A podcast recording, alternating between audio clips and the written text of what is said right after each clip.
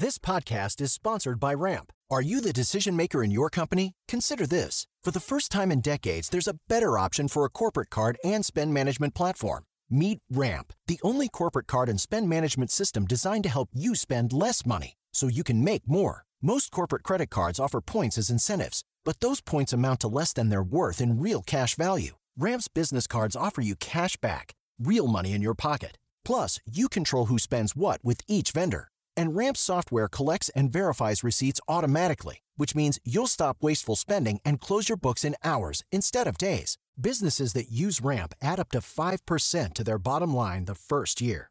If you're a decision maker, adding Ramp could be one of the best decisions you've ever made.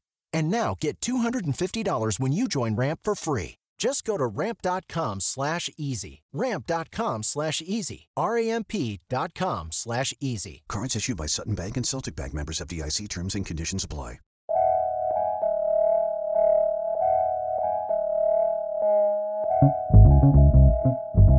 This is a word, a new podcast from Slate. I'm your host, Jason Johnson. Less than a year after George Floyd's death, Minnesota police fatally shot Daunte Wright at a traffic stop. He was a son, he was a brother, he was an uncle, he was a father, he was a grandson, he was so much more, and he did not deserve this at all. Why does this keep happening? And can this community be kept safe from the police? That's coming up on A Word with me, Jason Johnson. Stay with us.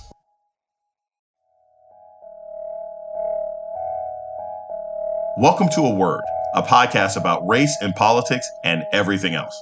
I'm your host, Jason Johnson. A police officer shot and killed 20 year old Daunte Wright during a traffic stop in Brooklyn Center, Minnesota on Sunday afternoon. I want listeners to be prepared because we're going to play you a short clip from the police body cam video. You'll hear the voice of Kim Potter, the officer who killed Wright. Here it is.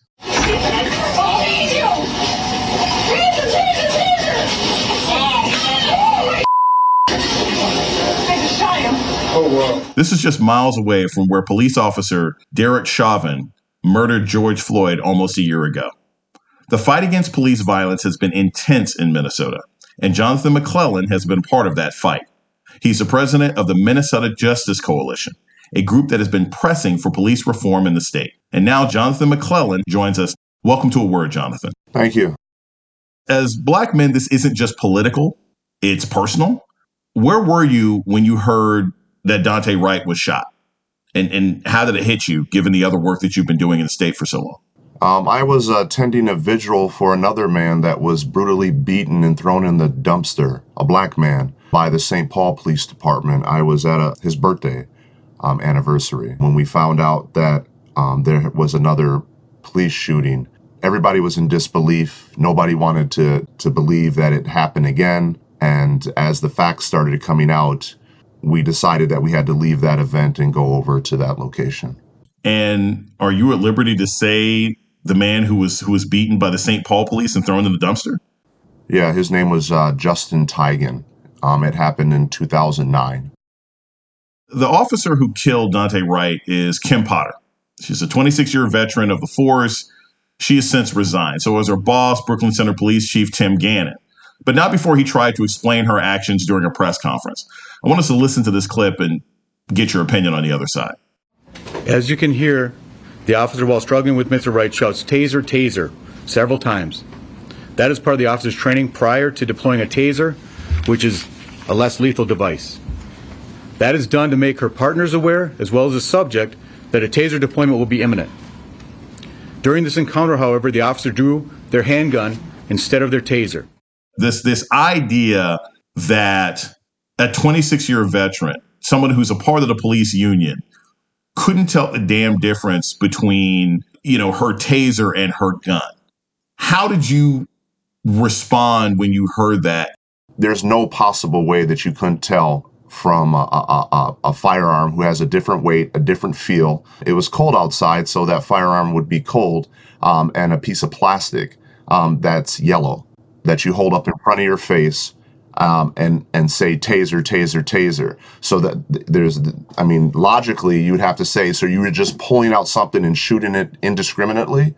Is that how our police departments work? So, Jonathan, most of us were watching this press conference from our homes, on our phones, on our laptops. Were you actually there? I was there. Um, it was a, a, pretty chaotic situation when we got there. During that press conference, um, the police chief was defiant. The attitude uh, of the chief of police um, in those moments, in the moments before that, were uh, completely disrespectful. And right after the mayor announcing that he he supported dismissing the officer because of the mistake she made, um, was is not a mistake that should be tolerated, especially with her her years of service and, and experience. The police chief of Brooklyn Center walked out of the room, and when that happened, everybody in the room was shocked. Where did the police chief go? Why is he not here? Um, this is the, the the city is is hurting right now, and he turned his back on the people. Jonathan, this is something else that I think is what outsiders are are concerned with when we we see this news from sort of five thousand feet away. A lot of us are thinking about Philando Castile, the fact that you know he had been stopped forty nine times by the police for minor traffic issues over and over and over again. Here we have Daunte Wright stopped by the police for minor traffic issues.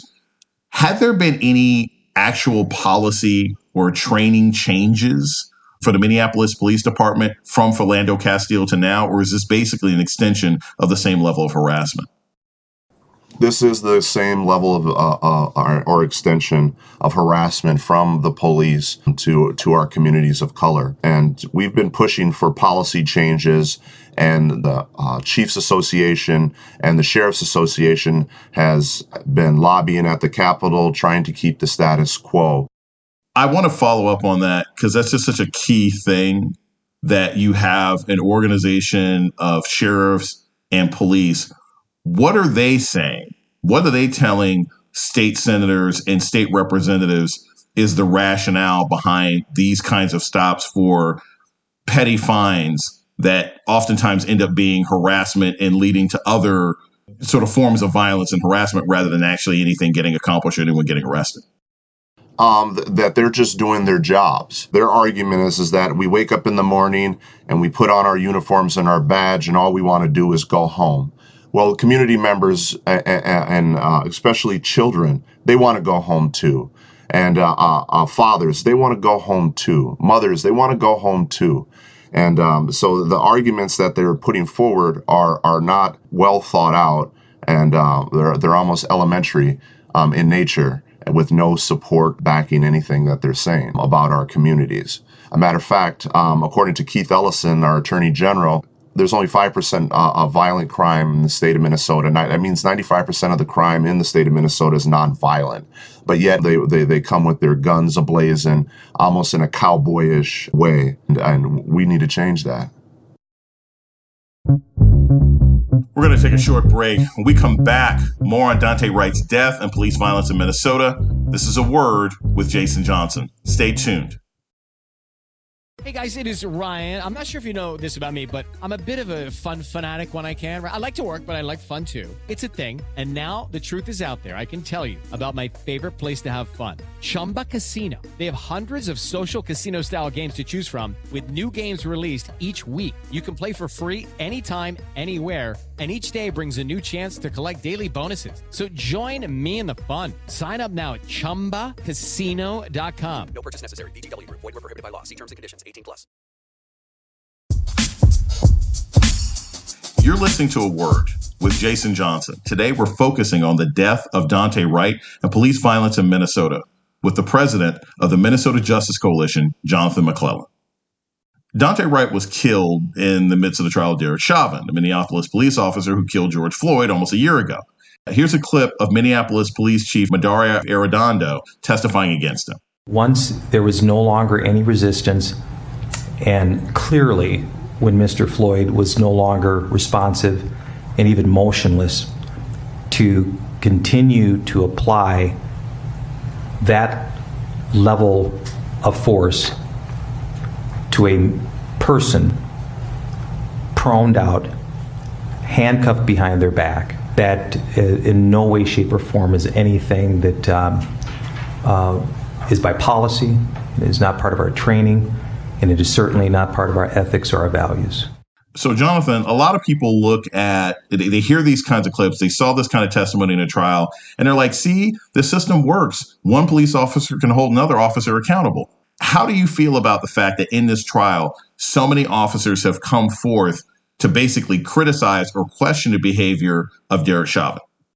I think the general sentiment around the, the community is that this is how the police should act um, when these incidents happen. And because of the outpouring of, of community and activists and protests, that they're in essence breaking their, their, their code to pacify people in the community. This isn't a common thing for police officers to do, but because this case has such a high profile, they're trying to play um, that game, and that's that's how it's uh, been received in the community. The the police officers need to do this more often, and they need to show that that they're committed to doing that. And until they uh, reconcile and acknowledge their misdeeds and uh, continue um, to come forward, I don't think that it's credible. So, your organization, the Minnesota Justice Coalition, what are some specific policies that you have been trying to get passed in the state legislature? And then on top of that, have you found any allies amongst any police?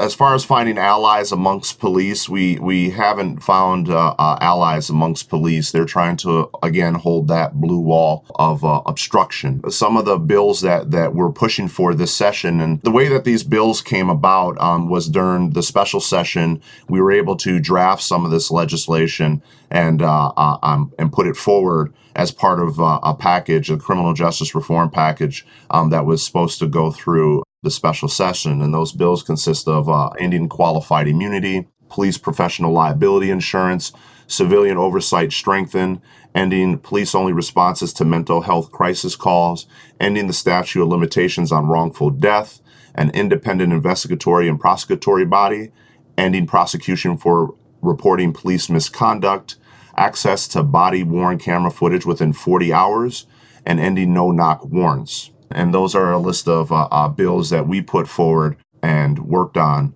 um, and drafted. Um, um, Michelle Gross with uh, Communities United Against Police Brutality, who's one of our coalition uh, partners, um, also put it some work into those that legislation as well, as well as uh, Noah McCourt with the Disability Justice Network.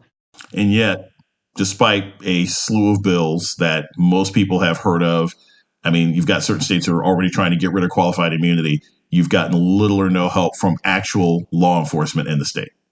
Law enforcement wants to keep the status quo. But at the same time, they want to hold out their hand and ask for dollars to pay for all their training initiatives, but they don't want any substantive change, changes in, in law that would remove the barriers that they typically run to to hide behind when they make a mistake or when they kill us or when they break the law. And that's that's one of the things that we want to do. For decades, the police departments with unlimited access to funds and resources and unlimited access to our elected leaders have been pushing for policies that absolve them of their crimes, remove the checks of accountability and transparency at the expense of our communities. And we're fed up with that and we're calling them out. We're going to take a short break. We get back, more on the death of Daunte Wright and what happens next. This is a word with Jason Johnson. Stay tuned. Hi, this is Dahlia Lithwick, host of Slate's legal podcast, Amicus. If you're listening to this show, you might be interested in Amicus's live show that we're hosting in Washington, D.C. on Tuesday, May the 14th.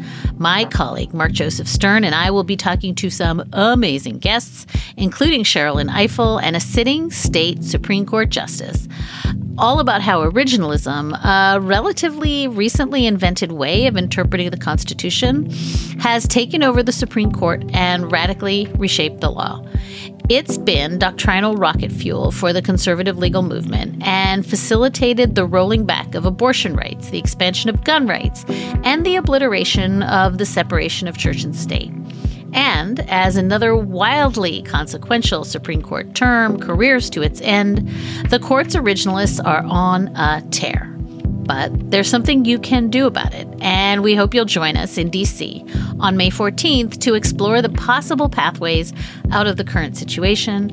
Go to slate.com slash amicus live for tickets.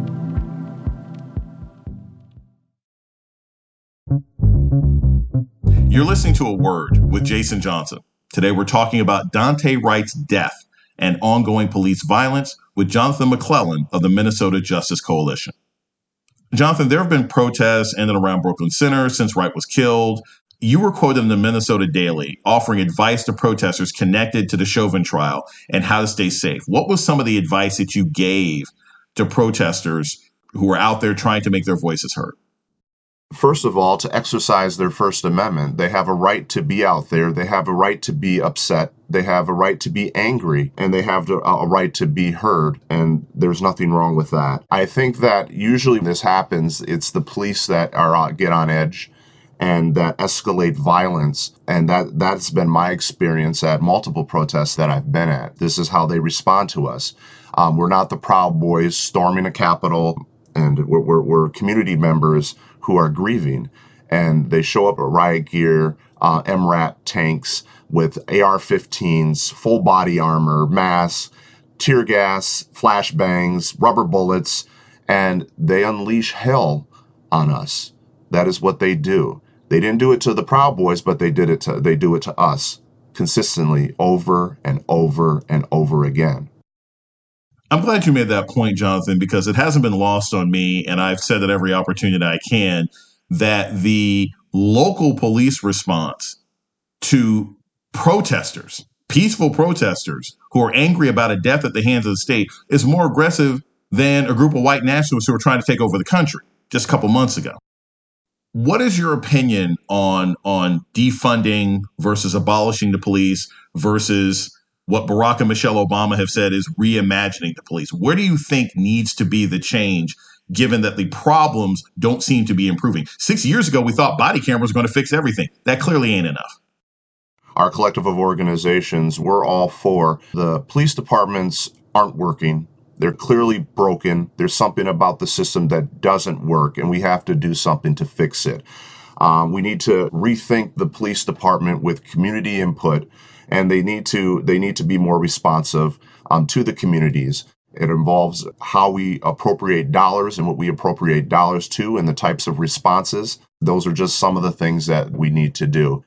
When you talk about community, um, we often talk about you know the sort of blue line. There's a community of police officers and there's a community of people they're supposed to serve. What do you suggest as an organization that the community of police do in order to prevent these bad apples from just going from location to location. Because if you can get fired from one place and go from Minneapolis to St. Paul and, and no one cares, then we really haven't solved this problem.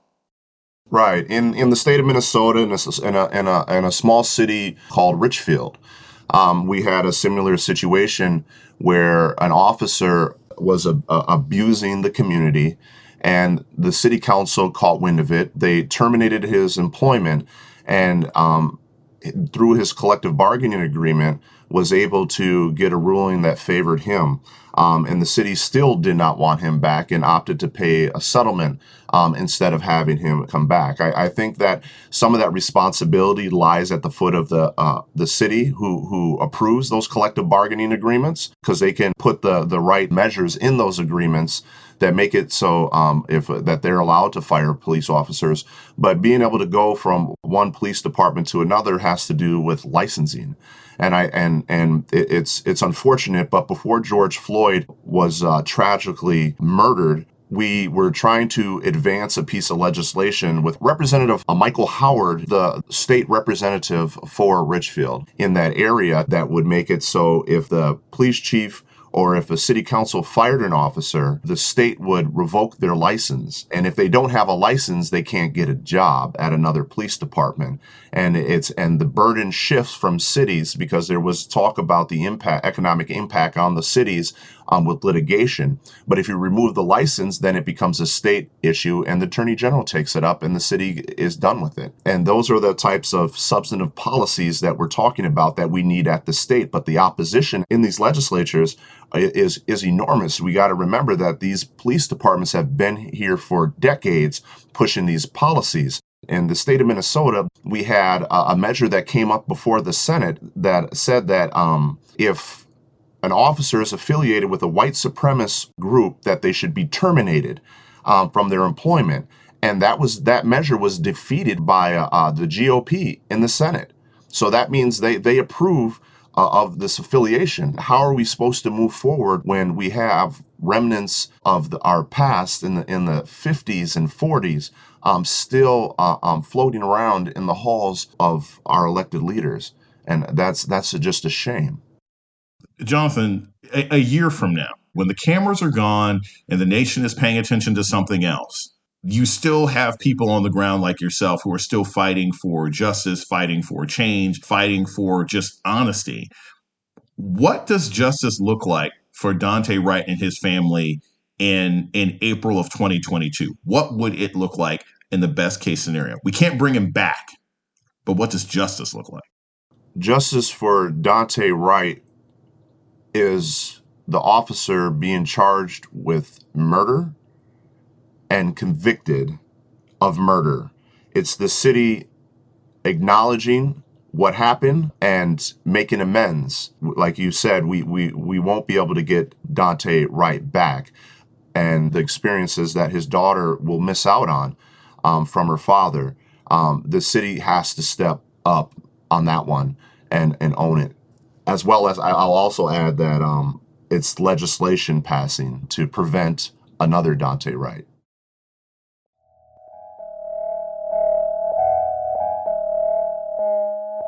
Jonathan McClellan is the president of the Minnesota Justice Coalition. Thank you. Thank you.